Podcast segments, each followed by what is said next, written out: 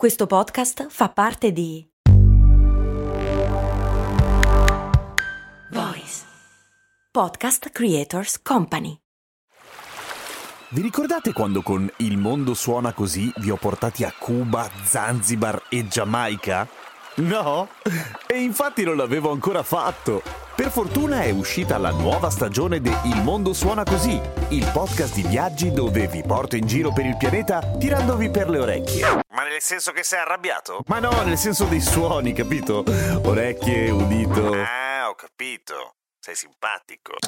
Il mondo suona così, una produzione voice in collaborazione con Eden Viaggi. Di che colore sono gli specchi? Di nessuno, giusto? Cioè, sono del colore che riflettono in quel momento, oppure no? Cose molto, cose molto, cose molto umane.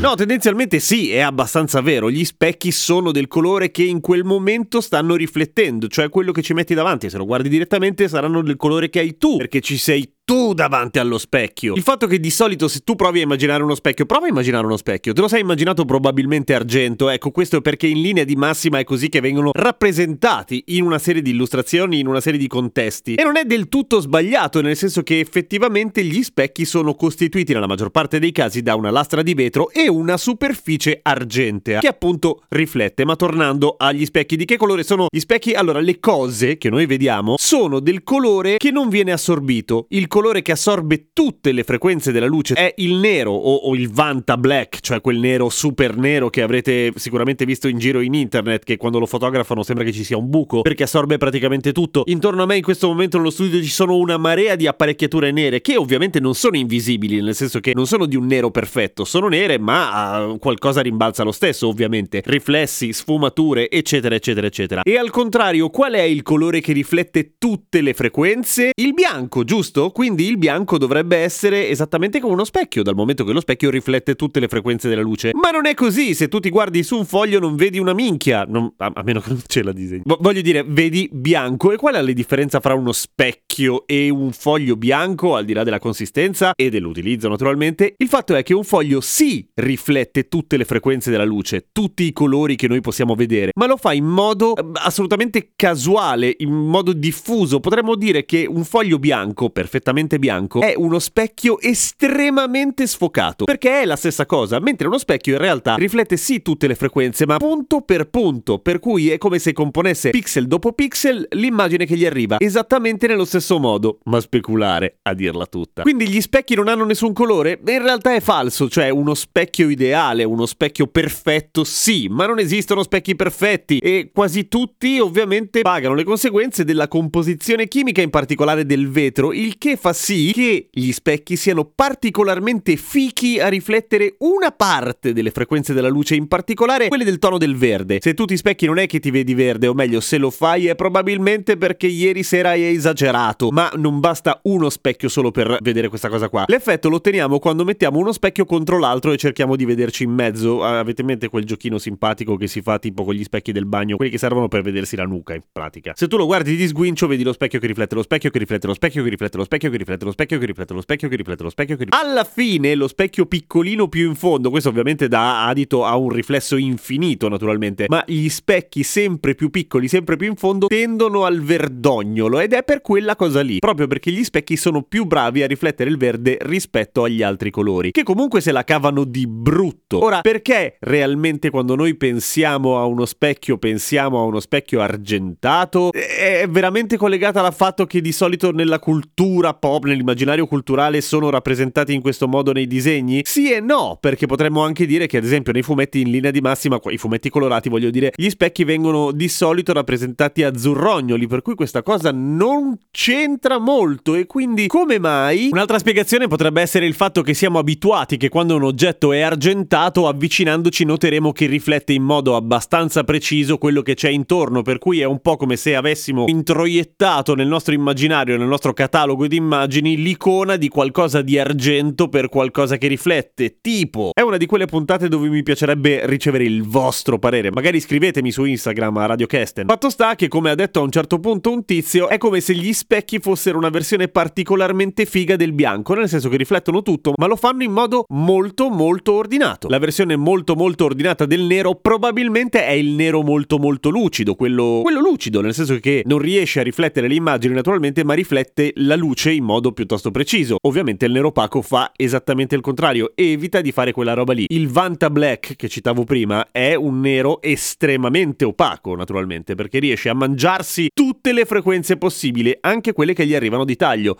anche quelle della luce. Pazzesco! A domani con cose molto umane.